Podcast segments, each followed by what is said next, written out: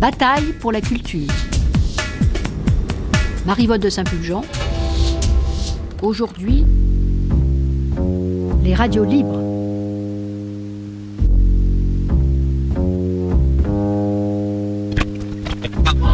Faut pas oublier que tout ça vient du départ de 1968. Vous savez, la police à l'ORTF, sois jeune et tais-toi. Antoine Lefébure, fondateur de Radio Verte. Voilà, cette volonté de prendre la parole, finalement, elle s'est concrétisée après en 1977 avec les radios libres, qui ont finalement obtenu une existence et essayé de me citer un autre mouvement de fond de la société qui est démarré en 68 et qui est réussi à s'imposer. Il n'y en a pas, le féminisme, c'était après, en plus un mouvement beaucoup plus... Mais si vous voulez, un mouvement qui a réussi à avoir une légitimité à la fois politique et juridique et une existence réelle, et qui vient vraiment de 68 et qui a survécu à ce qu'on appelle la vague bleu-blanc-rouge de juin 68. Moi, tous les 68 arts que je connais, ce sont des ratés.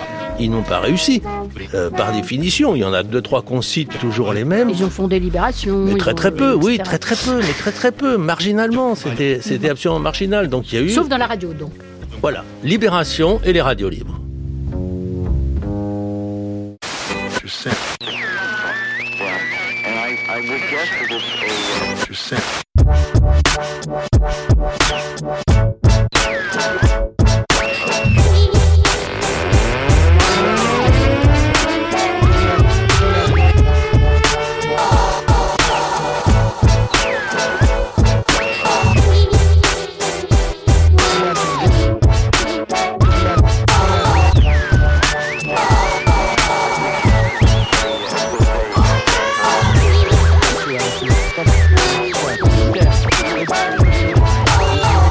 De tous les héritages de mai 1981, les radios libres sont un des plus idiomatiques. Peut-être parce que, comme le rappelle Antoine Lefébure, fondateur en 1977 de ce qu'on appelait alors une radio pirate, Radio Verte, elles sont un legs d'un autre mois de mai, celui de 1968. C'est en effet en 1968 que la couverture des événements par l'ORTF, comparée à celle des radios périphériques, soulève la jeunesse contre le monopole public de l'audiovisuel, ce qui amène ensuite la gauche à militer pour la libération des ondes. Elle le fait contre sa culture et sans grande conviction.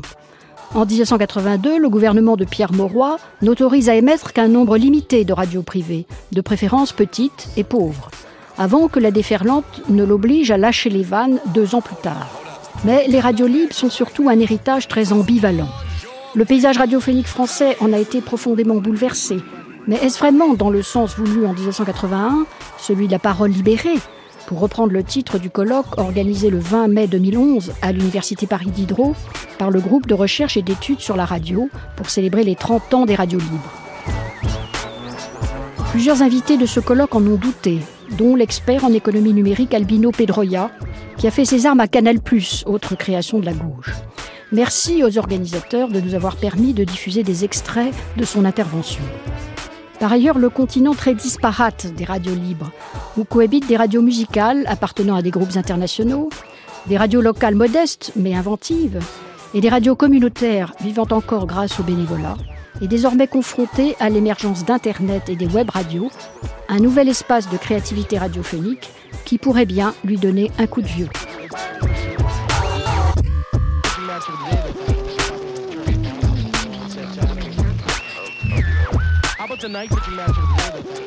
On est dans le trentenaire et dans la félicitation et la congratulation réciproque. Andrew Orr, cofondateur de Radio Nova. Il y avait énormément de choses qui s'étaient passées avant cette date et qui sont, à mon avis, plus importantes à célébrer aujourd'hui que cet anniversaire-là, qui est un anniversaire de, on va dire, de conjoncture. La droite ou la gauche aurait gagné les présidentielles, la donne aurait été la même et les radios libres auraient existé de la même manière. C'était dans l'air du temps depuis plus d'une décennie. Les véritables concepteurs de tout ça, c'est les Anglais autour de Radio Caroline, Radio North Sea avec les Hollandais. Après, dans une dimension plus agitprop et plus politique, les Italiennes, Citta Futura, etc. Tout ça existe avant 81 et on ne va pas dire que tout d'un coup une génération aurait eu la clé du sésame et aurait ouvert une brèche qui serait fondamentale dans l'histoire de la relation des créateurs et du public avec de nouveaux territoires à conquérir, qui irait jusqu'à Internet, comme je l'entends dire aujourd'hui. Tout ça me paraît des fadaises de soixantenaires qui aiment bien se mettre au centre de l'histoire. Non.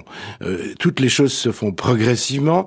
En fait, la période bénie de la radio française, c'était la décennie d'avant, c'était les années 70, que ça soit du côté des périphériques, indépendamment de leur programmation musicale, mais qui a inventé un véritable ton français de l'information, avec une certaine insolence, mais avec un vrai sens du langage. C'est les Bernard Pivot, c'est les Jean-François Kahn, c'est les Yvan Levaille et les autres, c'est aussi les tout débuts d'Anne Sinclair et d'autres. Donc là, il se passe quelque chose dans un traitement d'intelligence du contenu de l'information, dans son éditorialisation. Et de l'autre côté, ce qui se passe de plus intéressant était à France Culture, autour de l'atelier de création radiophonique, et à France Inter autour de L'Oreille en Coin, où on brasse des nouvelles écritures radiophoniques qui ouvrent sur plein de champs spécifiques, particuliers, qui traite des vrais sujets de fond, tous les sujets fondamentaux des années 70, qu'il s'agisse des sujets de guerre ouvrière, par exemple, comme l'affaire Lip, qu'il s'agisse de la torture, comme Mondial, qu'il s'agisse des écritures un peu particulières et spécifiques et dures à appréhender, comme celle de Guillotin, qu'il s'agisse du théâtre expérimental, de la découverte de Bob Wilson ou de Philip Glass dans la musique. Tout ça se fait là. Et tout ça est dans les oreilles de ces gens qui, en 81, découvrent, entre guillemets, la radio. Ils l'ont beaucoup écoutée avant. Nous, on discutait beaucoup avec les socialistes, surtout à partir de 79-80, en disant c'est notre seule chance, parce que visiblement Giscard en a fait une question de principe. Antoine Lefébure. Il y avait même des radios giscardiennes. Il y avait une radio giscardienne, Fil Bleu, mais Giscard en avait fait une question de principe. C'est un germe puissant d'anarchie. On est contre. J'ai jamais compris d'ailleurs cette raideur qui venait aussi de Poniatowski et qui, je pense, lui a coûté les élections, parce qu'il s'est mis tous les jeunes à dos en envoyant des CRS sur les radios libres, etc. La gauche avait une position plus ouverte et en même temps, pour toute une série de raisons, ils n'étaient pas favorables à la suppression du monopole. Ils étaient pour un régime de dérogation, de concession. Et on a eu beaucoup de mal à les convaincre avant 80. On n'a même pas pu les convaincre. Bon, je me rappelle de conversations avec Fillioud qui me disait, écoutez, le monopole étant démocratisé, le service public étant ouvert à tout le monde, qu'est-ce que vous allez faire avec votre petit émetteur et votre petite radio? C'est ridicule. Et en plus, il y avait l'exemple du Chili qui était très intéressant, parce que c'était Armand Matelar qui avait expliqué ça, notamment à Debré, à Fillou et à Mitterrand, où les radios privées avaient joué contre la gauche de manière très forte. Et il y avait tout de même une inquiétude là-dessus. Donc, ils étaient pas du tout favorables au monopole. Et en mai 80, on n'était pas du tout sûr de ce qui allait se passer, ni eux. Donc, en fait, il a fallu faire un véritable rapport de force avec le nouveau gouvernement et, si vous voulez, rendre la situation irréversible. Parce qu'après le 10 mai, le brouillage continuait. Donc il y en avait qui disaient c'est pas possible, etc. D'autres qui disaient les salauds. Moi je disais mais non, c'est pas que le gouvernement ne veut pas des radios libres. En fait, c'est une erreur technique. C'était pas vraiment une erreur technique. Quand je discutais avec Ies et avec Fillou, je savais que c'était pas une erreur technique. J'ai dit mais si, on n'a plus de crainte à avoir. Ils ne vont pas oser nous saisir. D'autant plus que le Parti socialiste avait fait une radio riposte en 1981, où Giscard avait eu la mauvaise idée d'envoyer 250 CRS. Alors, cette radio riposte, ils avaient eu beau expliquer que c'était pas une radio contre le monopole, mais c'était une radio contre le monopole politique de Giscard d'Estaing. Pour l'opinion publique, les socialistes avaient fait une radio libre, donc ils allaient tout de même pas les interdire après 81, et c'est ce qui est arrivé.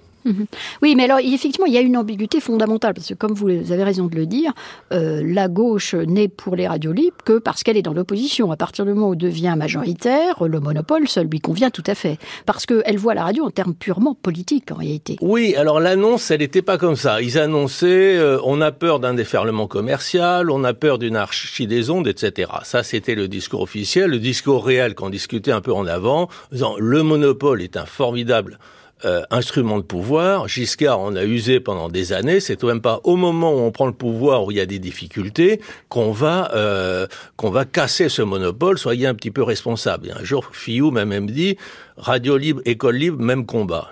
Il faut pas oublier aussi qu'il y avait le monopole de la presse quotidienne régionale, qui avait très peur au niveau publicitaire et qui a dit au nouveau gouvernement, si vous autorisez les radios libres et surtout la publicité, nous, on rentre dans l'opposition directe. Et ça, c'était un argument très fort. Avec un relais puissant au gouvernement qui était Gaston Defferre. Voilà, Gaston Defferre et aussi Mauroy. Mauroy qui était vraiment le porte-parole anti-radio libre, ou alors si vous les autorisez marginalement avec une toute petite puissance, interdiction de la publicité, etc. Ce qui a été fait dans un premier temps d'ailleurs, hein, la première loi autorisée de manière extrêmement précaire, extrêmement limitée. Nous sommes devant la grande porte à double battant d'origine, magnifiquement conservée depuis plus de 50 ans par le monopole d'État. Ce n'est que vers mai 1980 que l'on a fixé la poignée de porte que vous pouvez voir et qui va nous permettre d'entrer. Attention à la marche, messieurs, dames, si vous voulez bien me suivre. Eh bien, nous voici dans la bande FM. En quelques années, 3 lois importantes ont été votées. Il y en a eu plus que ça, mais il y en a eu 3 que je considère importantes pour aller à l'essentiel. Albino Pedroia, directeur associé de Lab Radio. Et celle de 81, qui a, pour la première fois après 45, autorisé légalement les radios privées. Rassurez-vous, elles existaient déjà, il y avait les radios périphériques. Mais la loi interdisait les radios privées et le monopole public était la règle. Eh bien, en 81, donc, cette loi vient autoriser ces radios, mais en fait, elle vient légaliser tout simplement une situation de fait, hein. Il y avait déjà des centaines de radios qui opéraient sur le marché. Le législateur n'avait pas d'autre choix que de les autoriser. En 84, on autorise la publicité. Parce que, attention, cette première loi n'avait pas autorisé la publicité. Les radios ne pouvaient pas faire de la publicité.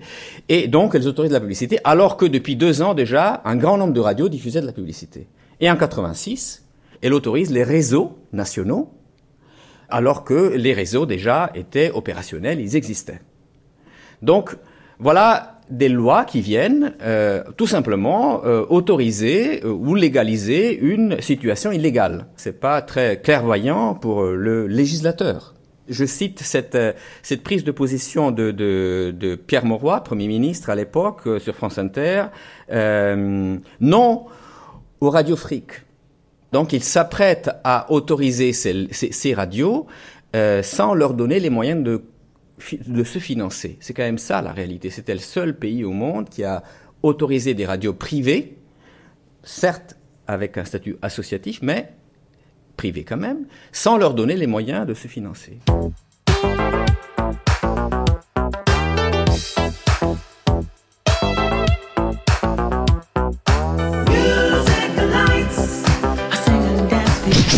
Ça vous manque ? Et oui, Radio de la Côte, c'est la première radio FM de la Côte d'Azur. Elle vous fait flipper. Le dire, c'est bien. Le prouver, c'est mieux. Elle vous rend dingue. Nous sommes les plus écoutés, les sondages le prouvent. C'est les vacances toute l'année. Radio de la Côte, c'est la radio du cinéma, du show business, la radio préférée des femmes et la mieux habillée grâce à Cathy's Blue Boutique. Tout d'un coup, quand ils ont vu avancer des projets qui leur échappaient totalement par rapport à leur lecture, à leur mode de consommation et de compréhension de la radio, ils se sont dit oh là là, il y a des projets beaucoup trop forts, ils vont concurrencer le monopole, ils vont concurrencer le restant du monopole qui restait quand même à leurs yeux la radio de référence qu'il fallait contrôler malgré tout, ça continuait. Oui, puis la radio de service public, normalement soutenue par la gauche, en principe. Il y avait donc ça, et il y avait aussi à côté de ça, effectivement, alors le côté associatif. Bon, on va faire en sorte qu'il y ait un maximum de propositions pour que personne ne puisse avoir un véritable territoire de conquête où il puisse se positionner durablement. C'est la même chose avec la pub. Pourquoi ils ont tellement tardé à organiser une règle de base qui aurait permis le financement?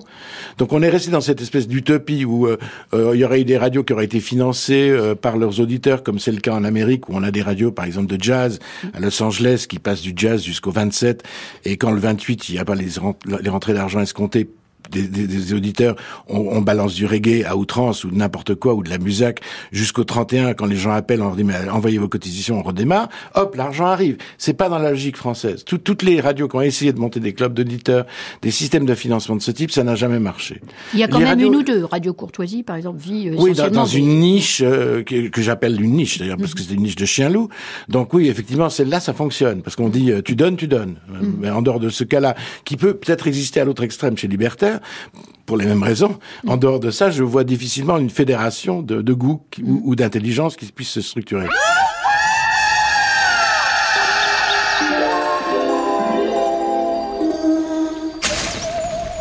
Nova. La Radio Nova, c'était plus qu'une radio musicale. C'était, en fait, l'idée de rentrer dans un tout autre utopique, de rentrer dans un tout autre, d'inverser les rapports avec l'auditeur. C'est-à-dire qu'on disait maintenant, tu ne sais plus où tu es, ni si c'est le jour ou la nuit, qui te parle, il n'y a pas de nom, il n'y a pas de nom d'animateur, c'est une espèce de coopérative floue comme ça, plus de repères. Donc tu n'es plus l'aménageur de Montpellier, on te dit pas qu'il est 6 heures, qu'il faut que tu prennes ton petit déjeuner. Ça peut être minuit, t'en sais rien, tu écoutes et tu en profites. Donc on est dans cette logique de générosité par rapport à l'autre et en même temps de stimulation de son intelligence. On n'était pas là pour aider, pour donner des béquilles, pour conforté pour mettre en sorte que les gens rentrent dans les rails. On était dans l'évanescence la plus totale et la plus floue. Voilà, c'est pour ça aussi que Nova est resté confidentiel, parce qu'on se rend compte d'une autre chose quand on voit en ce moment les gens qui disent oh là là c'est dommage, les radios libres il y en avait tellement, il y en a moins, etc. Puis les radios sont formatées. C'est la faute à qui ? C'est pas la faute aux gens qui ont fait de la radio, c'est pas la faute aux gouvernants, c'est la faute du public, de l'audience qui est allée comme tous les moutons de Panurge écouter Énergie ou écouter Skyrock ou écouter les formats les plus simples, les plus accessibles, les plus redondants, les plus répétitifs, les plus assommants, parce que ça rassure. Le fondamental, je crois, de la liberté de l'esprit de 81, ça a été la découverte des musiques du monde. En tout cas, pour ce qui est de Nova, parce que c'est plus facile pour moi de parler de Nova que des autres. Mais par exemple, nous, on savait très bien qu'il y avait une problématique qui était déjà émergente à ce moment-là, qui était celle du racisme, de compréhension des autres peuples.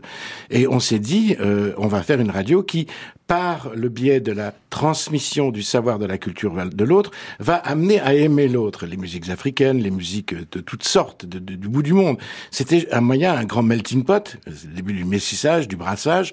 Bon, ça ne veut pas dire qu'il faut perdre ses originalités, ses repères, ses identités particulières, mais il faut au moins reconnaître celle de l'autre et s'en nourrir. Donc là, il y avait vraiment, on va dire, un point de vue de liberté, d'ouverture sur le monde. Oui, qui venait un peu après l'anglicisation, voilà, l'américanisation de la musique des années précédentes. Oui. Il a l'autre liberté réelle, celle-là, c'était des radios, on va dire, interventionnistes ici et maintenant, qui ouvraient tout d'un coup l'antenne, toute leur antenne, à un flot de paroles en continu, où on pouvait à peu près tout dire.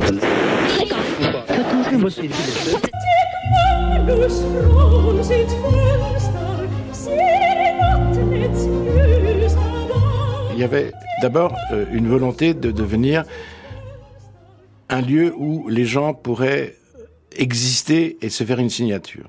Quand on regarde l'essentiel des grands animateurs de Canal+ depuis ces années-là, 80% d'entre eux ont démarré à Nova et ne savaient rien faire. Moi, j'ai vu arriver des filles qui étaient crêpières ou qui étaient champineuses ou peu importe, catcheuses, etc., qui sont devenues des stars. La responsable, je ne dirai pas son nom aujourd'hui, mais des téléréalités à TF1, est une ancienne rockeuse de Barcelone. Bon, elle a changé, elle a mué, je n'adhère pas particulièrement à cette évolution-là, elle me satisfait moyennement. N'empêche que, à l'époque où elle a été lancée, elle s'appelait la Chica, c'était une formidable personne. Et il y en a eu plein d'exemples comme ça, que ce soit Vandel, Carl Zero, Edouard Baird, Ariel Wiesmann, enfin bon, c'est pas la peine de faire la liste, Jamel. Tous ces gens sont arrivés chez nous ne sachant pas faire de la radio. Alors on leur a donné un outil. Donc c'était un lieu de création radiophonique. C'était un lieu qui répondait aux principaux enjeux qui étaient face à notre génération, celle des hommes d'après et des femmes d'au-delà de 60 ans aujourd'hui. Qu'est-ce que c'était les enjeux ? C'était lutter contre le racisme, fondamentalement, amener les peuples à mieux se comprendre et créer de l'emploi. Créer de l'emploi. C'était notre résistance à nous. Et moi, je suis très fier aujourd'hui d'être une des 10 personnes dans ma génération à avoir créé, pas tout seul, mais de manière associée, un maximum d'emplois. Il y avait aussi l'idée de casser un peu... Moi, j'avais fait 10 ans d'atelier de création radiophonique, j'étais dans un format un peu corseté, j'avais envie d'inventer d'autres formes de messages radiophoniques. Toute la notion du sound design aujourd'hui qui part de l'identité sonore ou on va dire de l'écologie sonore de la fin des années 70 et qui est devenue maintenant, on a des musiques d'ameublement mais qui créent des lieux. Je pense à Arte sur lequel j'ai beaucoup travaillé. L'habillage d'Arte, la maison Arte au niveau du son, elle est identifiable, on la connaît, etc. Elle a ses respirations, elle permet aux gens de rentrer et de sortir. Bon, tout ça vient de là. Encore de la publicité. Radio FM en stéréo. Hey les kids, cette radio, elle est too much. Number one's crazy radio.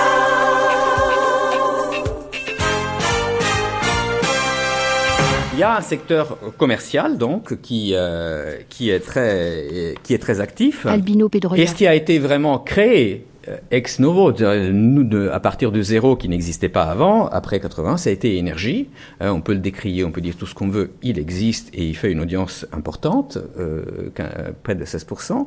Next Radio TV, je le classe dans les nouvelles choses, dans les nouvelles activités. C'est Veil qui a créé ça en 2001 parce qu'il a racheté à l'époque, certes, une radio qui existait, RMC, mais qui était au plus bas de son audience, 1,9% d'audience cumulée. Donc, et c'est lui qui a renouvelé la radio et qui par la suite à rajouter à cet actif BFM. Et puis après, il y a Skyrock, qui est un cas, à mon avis, emblématique, intéressant. Et puis après, il y a eu, quand même, il ne faut pas l'oublier, plusieurs centaines de radios commerciales locales qui existent aujourd'hui, et elles sont regroupées au sein des indépendants, qu'on appelle maintenant les indés. Ce sont des très belles réalités économiques locales qui fonctionnent, qui emploient des gens, etc. Skyrock Connection.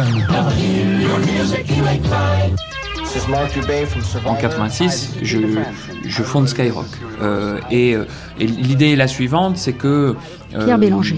À partir du moment où la publicité est autorisée, en avril 84, on va se retrouver dans un environnement qui n'est plus du tout le même que celui qu'on a connu, qui n'était plus du tout un environnement de petites entreprises. Il faut des alliances, il faut savoir grossir, il faut pouvoir se développer. Donc moi, je me rapproche en 85, dès janvier 85, pour des contacts qui avaient été initiés en 84, de Daniel Philippaki et Franck Thénault et Gérald de Roquemorel, pour les avoir comme associés. Donc Philippaki Média devient mon associé. Ensuite, je suis amené en 84 à diriger une centrale d'achat d'espace publicitaire sur la FM et de me rendre compte à quel point les attentes des publicitaires sont précises et que la dissémination de tous les programmes locaux sans unité d'audience, sans unité de mesure et de surcroît, c'était quand même incroyable. On se dit voilà, c'est un nouveau média, la FM, mais si vous voulez envoyer un message publicitaire sur tout le territoire, il faut l'envoyer par la poste, et comme c'était tous d'anciens rebelles, ils allaient pas chercher les recommandés, et que donc par conséquent on ne pouvait pas faire de campagne. Donc mon idée est de dire mais est-ce qu'il n'y a pas un moyen d'alimenter toutes les stations en même temps avec un programme unique, et d'où l'idée des réseaux par satellite qui vont émerger, et c'était ça l'idée de Skyrock, c'est-à-dire Skyrock c'est de pouvoir faire une grande radio nationale à destination de la nouvelle génération. Skyrock aujourd'hui c'est la deuxième radio musicale en France. C'est la première radio de France des moins de 35 ans, la deuxième radio des moins de 50 ans, la première radio des moins de 50 ans urbain, c'est-à-dire habitant dans les villes de plus de 100 000 habitants, Paris y compris. C'est une radio centrale dans la société française, c'est plus de 4 millions d'auditeurs chaque jour. C'est le mass-média de la nouvelle génération. Et donc, par conséquent, c'est une radio qui est partie de la périphérie de la société, par son public, par son format, et qui se retrouve au fil du temps au centre, parce que je dirais que la société a rejoint ce qu'était Skyrock, c'est-à-dire qu'aujourd'hui, les cultures urbaines sont des cultures qui sont fortes, qui sont très présentes, qui apportent beaucoup à la société, et que la liberté d'expression de Skyrock est aujourd'hui quelque chose qui est compris et reconnu au cœur même de la société. Nous sommes une radio rentable depuis maintenant, je veux dire depuis le siècle dernier, et nous sommes une station de radio qui est financée par la publicité, et ça nous permet d'être libre. Enfin, je dirais, en fait, c'est mon credo vraiment d'origine, c'est de dire, par la diversité des annonceurs, je crée un socle de ressources qui nous permet de financer cette liberté d'expression et de rendre service à nos annonceurs, puisque eux-mêmes entament comme ça une conversation, un échange avec la nouvelle génération, puisqu'on a tout le pôle Internet aussi qui se joint à ça. Mais justement, Pierre Bélanger, quel rôle jouent les autres activités autour du groupe dans l'équilibre de l'ensemble ? La radio, mais il n'y a pas que la radio, il y a aussi les blogs, Internet, l'activité publicitaire. C'est à peu près moitié-moitié. La radio, c'est la moitié du chiffre d'affaires, et l'autre moitié des activités vient de la plateforme de blog, le premier réseau social de blog français européen, le premier réseau social mondial francophone, qui est skyrock.com, avec 33 millions de blogs, 2,5 millions de contributions chaque jour, et... une plateforme vibrante de création et de publication sur Internet.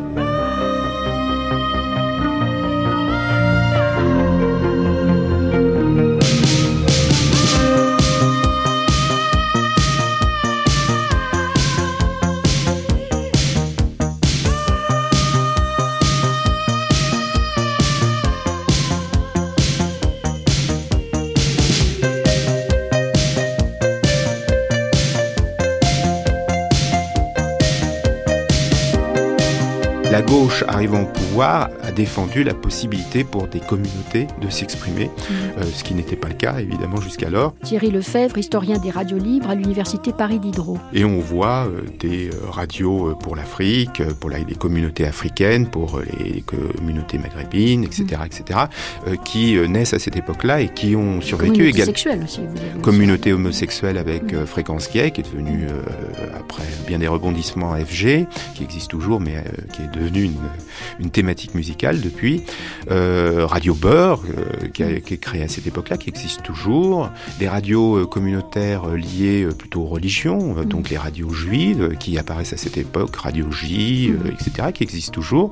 Les radios chrétiennes, Radio Fréquence Protestante, Radio Notre-Dame, qui existent toujours également. Et qui sont importantes. Et qui sont importantes, qui jouent un rôle très très important dans le paysage audiovisuel et qui sont une des très très grandes réussites.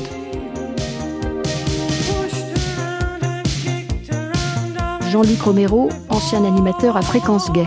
J'étais un jeune provincial arrivé à Paris pour finir ses études et surtout pour vivre plus facilement son homosexualité à Paris.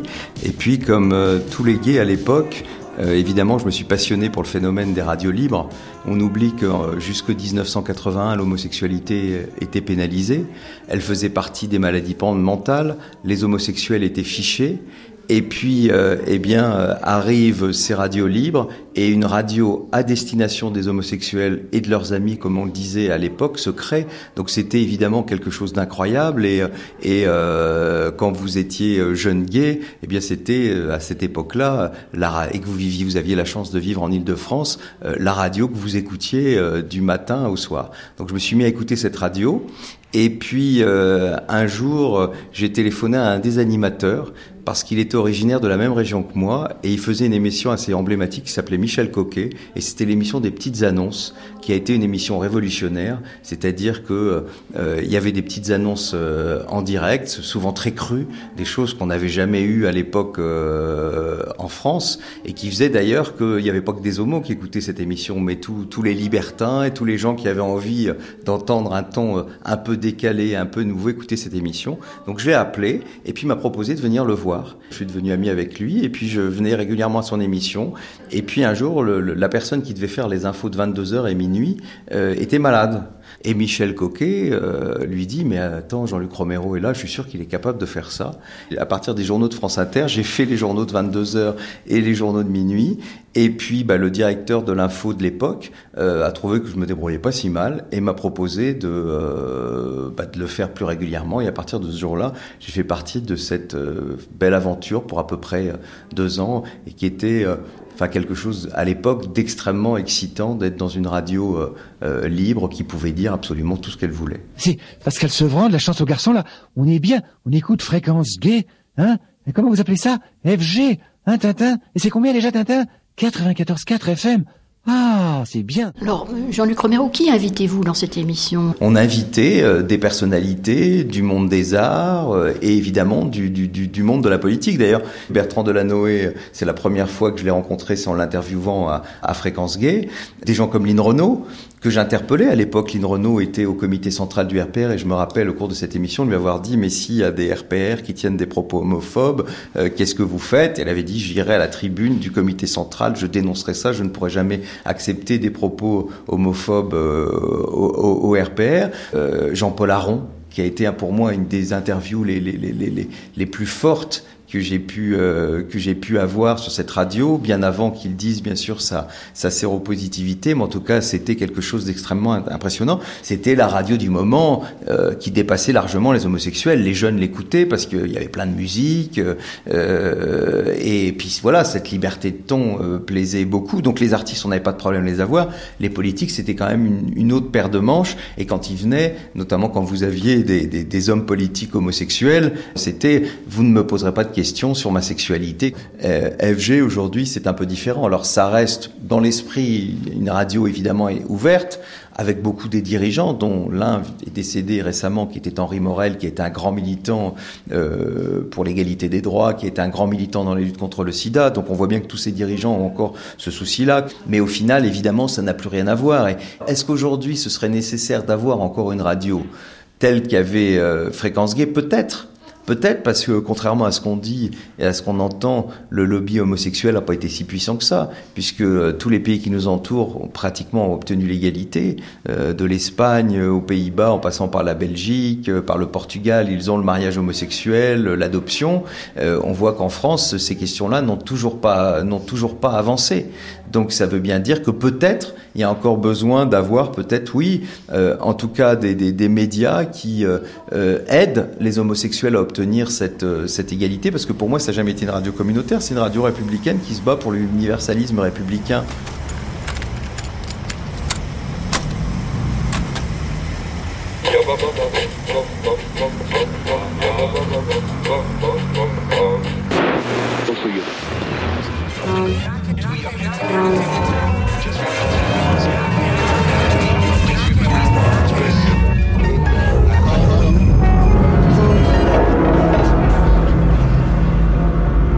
Le monde associatif, donc ces radios ont été autorisées, il y en a 600 aujourd'hui, mais elles n'ont pas, ces radios, les moyens pour vivre. C'est pas, et certes, il y a le FSER, le Fonds de soutien à l'expression radiophonique, qui existe, qui est une taxe prélevée sur la publicité des radios privées et de la télévision, mais qui ne suffit pas à faire vivre correctement ces radios. Avec 40 000 euros par an de contribution, on peut pas payer beaucoup de monde. Et d'ailleurs, ces radios, elles sont 600, il y a à peine 2000 salariés, donc 47% de ces salariés sont des salaires aidés.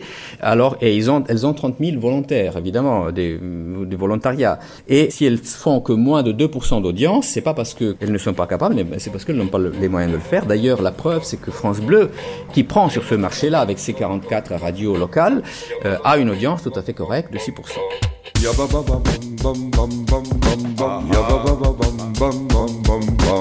You're going to have to introduce here figures of speech, similes, metaphor. À l'origine, c'est une radio qui a été fondée par un groupe d'une vingtaine de personnes, dont l'animateur principal était un journaliste professionnel, Zlotowski. Il a fallu un capital initial, donc ces 20 personnes ont mis une quote-part. Vladimir Spiro, cofondateur et président de Judaïque FM. Au début, il suffisait de créer une association. L'association qui a été créée pour la radio Judaïque FM était APDCJ, c'est-à-dire Association pour le progrès et le développement des cultures juives. Bon. Et ensuite, il suffisait de se doter du matériel et on émettait. Est arrivée là-dessus la haute autorité. Elle a donc, estimé que 4 radios juives pour Paris et sa région, c'était nettement de trop. Et elle a donc décidé, sans consultation, que les 4 radios seraient regroupées sur une seule fréquence. Et j'en arrive à croire qu'au fond, la haute autorité avait pour but de mettre ces 4 radios ensemble comme 4 crocodiles dans un marigot, en se disant, il y en a bien un qui va finir par en manger un autre ou en manger 2. Or, il se trouve que 30 ans après, les 4 radios continuent cas un cas avec des hauts et des bas.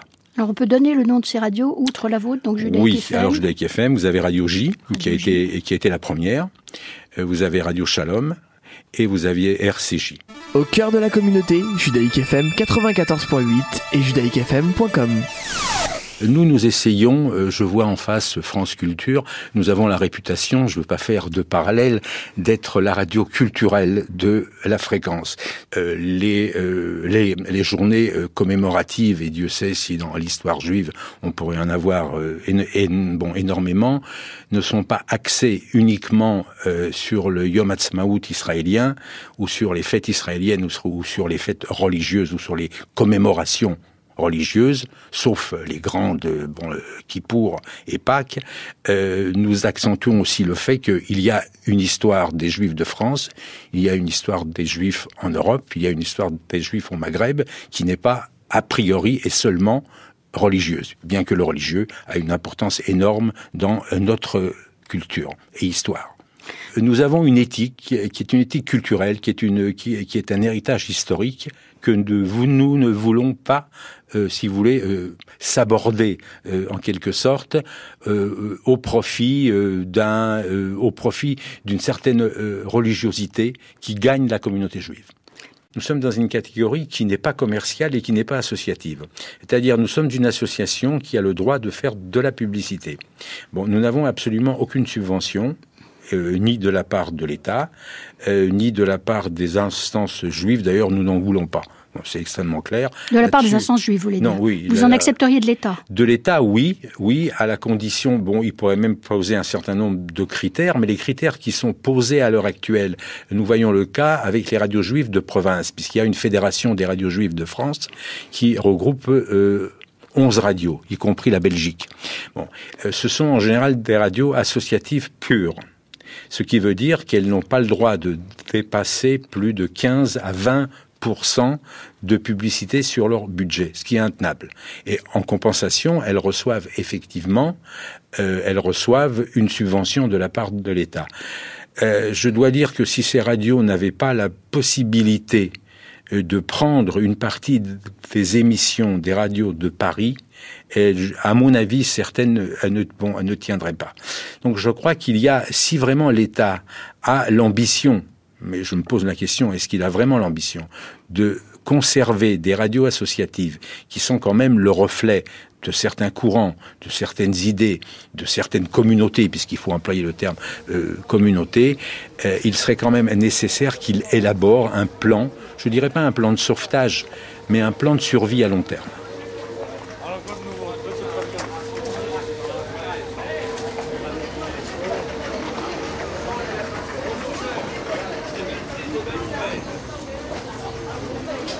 Et alors, l'autre utopie de mai 80, c'était les radios de quartier. Ce phénomène de radio de quartier, en fait, n'a jamais fonctionné, parce que ça signifie des publics trop restreints. Thierry Lefebvre. En revanche, il y a des radios locales bien implantées, par exemple en banlieue, à Mantes-la-Jolie ou ailleurs, qui ont un impact dans la vie sociale de ces villes plus ou moins grandes. Mais qui sont aidées par les municipalités. Qui sont la plupart du temps aidées par les municipalités, par la région, par les conseils... C'est ça, en fait, qui vivent de subventions publiques. Essentiellement de subventions publiques, puisque la plupart ont un statut associatif et donc sont limités de par la loi à...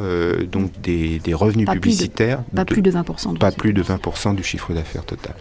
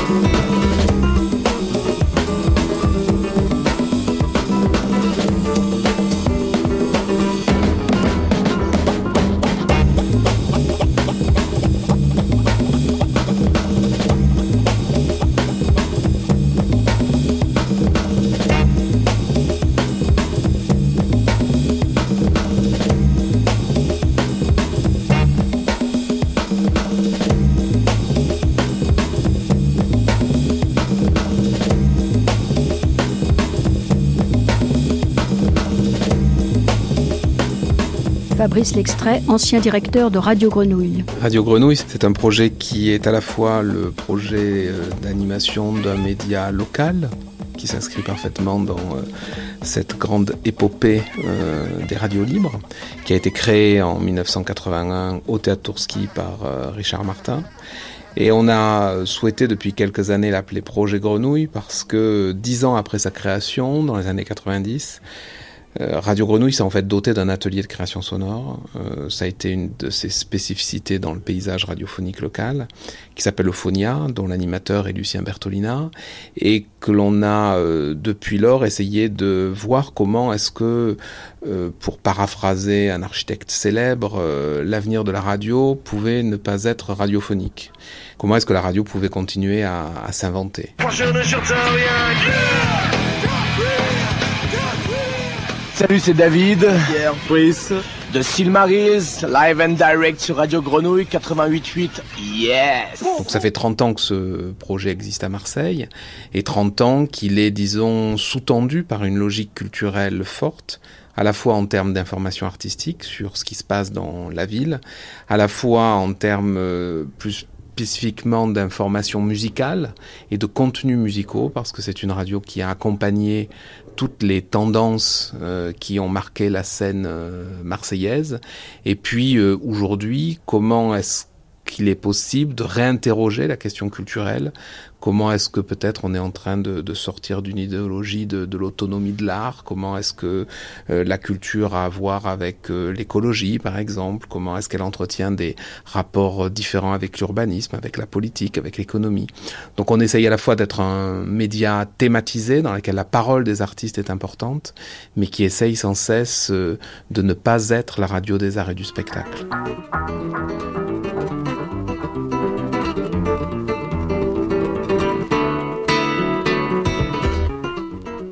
Ce que les radios locales représentent, en tous les cas une bonne partie d'entre elles, pour ce qui concerne les radios associatives et certaines radios commerciales, c'est un troisième secteur. Ce n'est ni le secteur du public, ni le secteur du privé. C'est tout ce qui est vivant d'ailleurs dans la société aujourd'hui, en tous les cas une bonne partie de ce qui est vivant aujourd'hui dans la société, qui essaye de recombiner à la fois l'esprit et l'intérêt public, et puis une organisation de type privé. La totalité du projet Grenouille, c'est-à-dire les deux structures, ça représente moins de 500 000 € de chiffre d'affaires.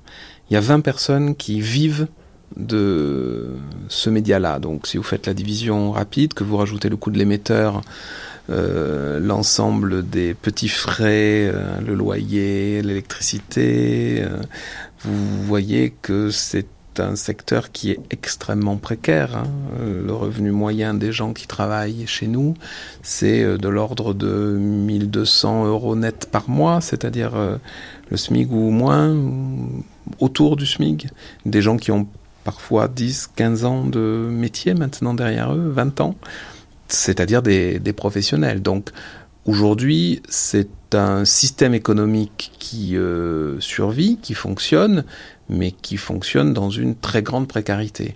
Pourquoi ? Parce que, tout simplement, la radio n'est pas un art. Et que, comme la radio n'est pas un art, le ministère de la Culture ne veut pas en entendre parler. Et que, comme en 1981, ça a été mis dans la case expression libre, et qu'il y a eu un tout petit fonds parafiscal qui a été mis en place, la subvention que l'État donne à ce média local par an, c'est moins de 30 000 €. Donc, c'est totalement dérisoire. Alors, on a eu la chance, nous, de bénéficier, par contre, du mouvement de décentralisation. Mais là encore, comme c'est une compétence qui n'existe pas, la radiophonie locale ou la médiation locale, on est obligé d'exister dans les lignes culturelles, qui, hélas, aujourd'hui, dans les conseils régionaux, dans les conseils généraux et dans les villes, ont aussi tendance à se tendre et à diminuer. Donc, on peut dire qu'il y a une forte crise du financement. Alors, il faut beaucoup travailler nos projets pour essayer d'obtenir, ici, par exemple, une commande de la ville de Bordeaux. Vous m'avez bien entendu, une radio locale ou un projet radiophonique implanté à Marseille qui va tenir grâce à un projet vendu à la ville de Bordeaux dans le cadre de Evento, ou alors une collaboration avec la Gaieté Lyrique à Paris, ou alors un programme européen sur telle ou telle zone de développement prioritaire.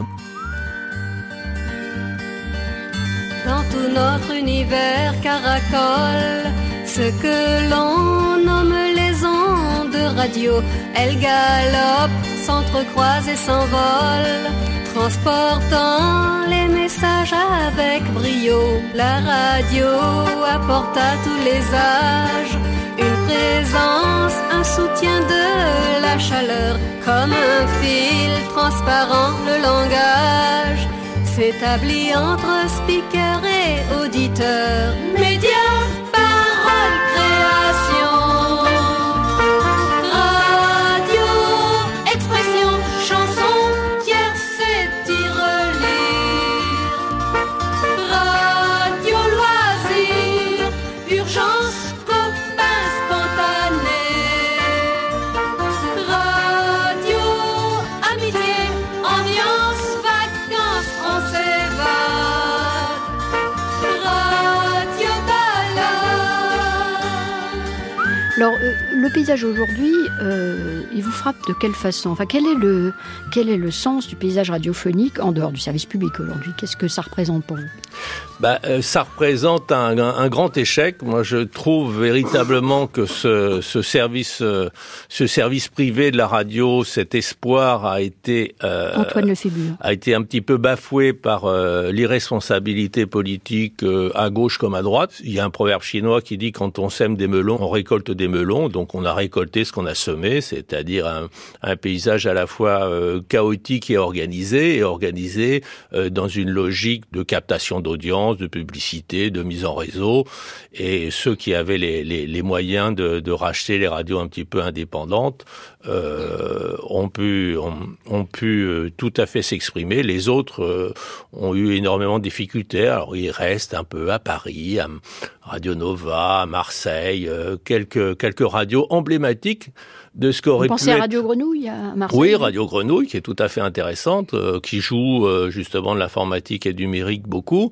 Et c'est terrible parce que justement cet exemple de Radio Grenouille, si le paysage juridique et financier avait été mieux préservé, on aurait eu des centaines d'expressions radiophoniques qui auraient été à la fois politiquement, culturellement, intellectuellement et pour l'auditeur intéressante. On aurait eu une variété qui ne s'installe pas naturellement, hein.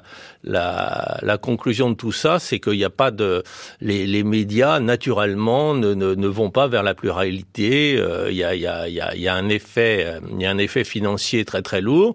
Et s'il n'y a pas une autorité publique qui fait un code de la route, c'est exactement la même chose dans le domaine bancaire, avec des stops, des feux rouges, des feux verts, des radars, etc. C'est les Mercedes et les Ferrari qui foncent à 250 à l'heure et qui butent tout ce qui bouge. La notion de réseau et la notion de groupe publicitaire, de régie, etc. l'a emporté. Et il y a eu cette espèce d'effet d'écrémage qui fait que les émissions dont on rêvait sur les radios libres se sont éteintes, faute de financement, faute d'existence. Et aujourd'hui, il y a beaucoup d'anciens membres des radios libres qui disent heureusement qu'il y a le service public pour nous faire les émissions qu'on aurait tant aimé pouvoir faire, ce qui est assez effrayant. Et on a des machines comme Énergie, même Skyrock, même si Bélanger est un ancien du mouvement, qui sont véritablement des machines à audience, des machines extrêmement aseptisées. Et en même temps, moi je regrette pas d'avoir fait la bagarre que nous avons fait, puisqu'on peut entendre sur Paris, radio libertaire, une radio en basque, une radio en chinois. Bon, il y a une espèce de diversité qui est tout de même un gage d'ouverture et de liberté, même si donc il y a une grande aseptisation. C'est tout de même un progrès. N'oublions pas tout de même que la FM avant c'était à minuit, tout ça, il y avait quatre émetteurs. À minuit il y avait la Marseillaise et tout s'arrêtait. Et je parle pas d'il y a 50 ans. Ce paysage qui est né après 81 répondait quand même à une attente. Il faut quand même souligner que à l'époque en 81, pas tout le monde était équipé pour la réception de ces nouvelles radios. Albino Pedroia. Plus de la moitié du parc des radios avait un tuner FM, pouvait donc recevoir la bande FM, sachant que ces radios n'étaient qu'en FM, par définition. Et donc, il fallait quand même motiver les gens pour changer de poste ou pour acheter un autre poste. Eh bien, ils l'ont fait. Et là, c'est là qu'on voit la convergence de faits et d'intérêts qui ont fait que ce mouvement a marché. Premier, évidemment, la base, c'est l'éditorial. C'est quand même la richesse éditoriale proposée par ces radios. Un contenu musical que les radios de l'époque ne diffusaient pas. Internet n'existait pas, on l'a oublié, mais enfin, c'est arrivé à la fin des années 90, Internet. Un contenu musical nouveau. Donc, avant, si je voulais écouter du rock, j'avais France Inter après 8h du soir, alors que si j'écoutais n'importe quelle autre radio commerciale, j'avais du rock toute la journée. Ben, c'était la joie, hein, c'était bien, donc j'écoute plutôt les radios locales. Puis après, la libre antenne, c'était important. Hervé Glevarec a consacré un livre remarquable à cette problématique. C'était vraiment un besoin d'expression. Et c'est intéressant de remarquer que ce type d'émission né après 90 existe toujours. C'est bien qu'il répond à un besoin d'information pour un certain public, le public adolescent.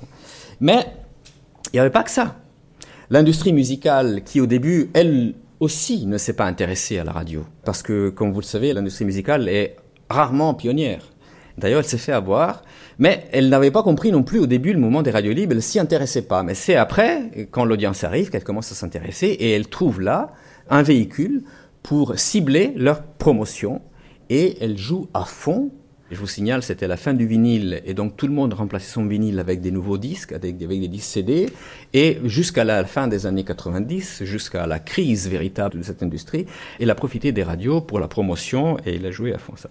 Et puis après, il y avait une industrie publicitaire qui voyait dans ces radios-là un véhicule pour communiquer avec les jeunes, et là, elle l'a utilisé. Donc c'est la convergence, il ne faut pas l'oublier, c'est la convergence de ces différents facteurs, contenu intéressant et convergence économique qui fait que le moment s'est développé.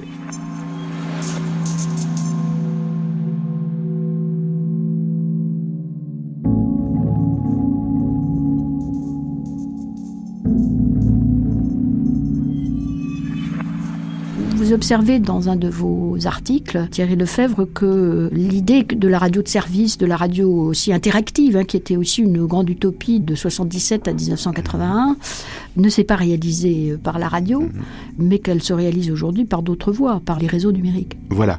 L'arrivée évidemment du numérique va changer considérablement la donne. Elle change déjà avec l'apparition des web radios telles qu'on les connaît depuis 6-7 ans maintenant, qui se multiplient et qui offre des programmes extrêmement variés et très spécifiques qui correspondent véritablement à des goûts d'auditeurs. La norme numérique qui va arriver prochainement, qui n'a pas encore été décidée, on attend toujours une décision des pouvoirs publics qui va permettre de retransmettre des radios locales pratiquement sur toute la France et donc peut-être la possibilité pour ces radios extrêmement localisées d'avoir un retentissement national et de trouver un modèle économique et peut-être des nouvelles formes de programmes. Est-ce que ça peut donner un nouvel essor au phénomène radiophonique parce que ça va augmenter le nombre de fréquences disponibles ? Oui, bien sûr. On peut imaginer, c'est en tout cas ce qu'envisage le CSA, de nouveaux types de programmes plus variés, la possibilité d'offrir aux auditeurs une plus grande variété de programmes. Effectivement, ça va libérer en principe un grand nombre de fréquences et la possibilité de faire beaucoup plus de choses. Ça va permettre aussi aux radios associative d'émettre à plus grande échelle et peut-être de se développer. Aujourd'hui, alors, c'est quoi l'innovation, la création radiophonique ? Est-ce qu'elle est toujours vivante ? Est-ce qu'elle est revenue dans le service public ? Ou où est-elle sur la bande ? Pour ce qui est des formes les plus intéressantes, elle est sur le net. Par exemple, Silence Radio sur le net et d'autres expériences de ce type-là. Même Arte Radio, qui n'est pas une radio, qui est une banque de données sonores, mais qui se prénomme radio de manière un peu abusive à mes yeux, est un lieu d'expression où il y a pas mal de jeunes créateurs qui peuvent aller. Puis il y a aussi, à côté de ça, tout ce qui est le soundscape, c'est-à-dire toute l'école qui vient de l'écologie sonore et qui, alors là, s'affranchit totalement de la radio et qui s'échange sur CD, sur DVD ou via le net, où il y a toute une série de théâtralisation de la création radiophonique. Il y a aussi des clivages qui ont disparu, c'est-à-dire la différence qui était faite avant entre l'événementiel et la radio, par exemple, a tendance à exploser, c'est-à-dire que de plus en plus, il y a interaction, c'est-à-dire les genres se mélangent. On n'est plus dans des offres particulières spécifiques. Là, maintenant, et même dans la télévision ou dans le documentaire où je travaille beaucoup actuellement, on ne peut plus réfléchir le son et l'image séparément comme ça se faisait avant. Maintenant, tout ça est dans un même melting pot avec une même interaction et une même dynamique. Il y a un nouvel espace qui s'ouvre, qui est absolument extraordinaire. C'est cet espace d'Internet qui va devenir, dans les années qui viennent, le nouvel espace de la télévision, avec un bouleversement des règles du jeu qu'on n'imagine même pas. Tout le monde, d'ailleurs, a peur. Hein. Il y a Antoine Lefébure. Les chaînes de télé ont peur parce qu'elles sont extrêmement réglementées et elles ont raison d'avoir peur. Les opérateurs de télécom ont peur aussi. Les fabricants d'ordinateurs comme ceux de télévision ont également peur. Donc, presse papier aussi. La presse papier, n'en parlons pas. Elle n'a même plus peur. Elle est au-delà de la peur. Là, elle est totalement tétanisée de ces évolutions parce qu'il y a une ouverture extraordinaire qui va se faire. et qui permet à n'importe quel petit groupe faiblement équipé de monter sa télévision sur Internet, sa radio sur Internet, comme aujourd'hui, elle monte son journal, son blog, etc. Et là, on a une évolution absolument extraordinaire, puisqu'on aura un système informatique un petit peu plus complexe, on aura un appendice télévision plus ou moins interactif, et évidemment un appendice radio. Et à ce moment-là, l'encombrement de l'AFM et les limites de l'AFM, qui sont des limites du spectre radioélectrique, n'existeront plus. Il y aura seulement des limites financières et des limites de compétences. Et ça, c'est tout de même une perspective extraordinaire. Pour le moment, c'est pas encore une véritable pratique d'écouter la radio via Internet, mais il y a des simplifications dans les instruments qui sont mis en place, qui vont le permettre. Il y a une simplification aussi dans la production des émissions, dans la numérisation du son, dans le montage et dans l'interactivité. C'est-à-dire qu'on va pouvoir avoir ce qu'on a eu à la belle époque des radios libres, qu'on va pouvoir vouloir revenir, des équivalents de blogs radio avec des conversations. C'est-à-dire plus un émetteur qui parle à tout le monde, mais un ensemble de conversations qui vont se constituer, qui vont faire des radios de convivialité, etc., avec des budgets dérisoires et qui sont strictement impossibles à faire dans le système traditionnel. Et moi, je crois beaucoup à l'intelligence collective, je crois beaucoup à la capacité qu'ont les individus de produire, de coproduire leur propre programme. Internet, c'est un outil fantastique pour faire ce que j'appelle, ce qui existe, enfin c'est un terme qui existe dans la communauté scientifique, le collège invisible. Donc vous pouvez faire le collège invisible des passionnés de reggae des années 80, et puis vous réunissez 60 personnes, et ces 60 personnes vont se mettre d'accord pour lancer une radio qui ne fera que du reggae des années 60, 1980, avec un niveau de détail. Ils vont trouver des incunables, ils vont faire venir par numérique de la Jamaïque, télécharger, etc. Et voilà. Et je crois qu'avec Internet, on a beaucoup de mal à voir cet avenir parce qu'on le regarde par rapport au passé, mais je crois que cet avenir, il va être absolument passionnant et qu'on va avoir des systèmes de conversations radiophoniques, d'échanges de programmes, d'échanges de contenus qui vont créer de nouveaux types de formats et qui seront débarrassés de la pression terrible qui existe aujourd'hui avec la réglementation, avec le coût de diffusion et le coût de production traditionnelle qui fait que, avec ces nécessités de rentabilisation, c'est tout de même les grands groupes qui ont tiré leur épingle du jeu dans le domaine des radios libres.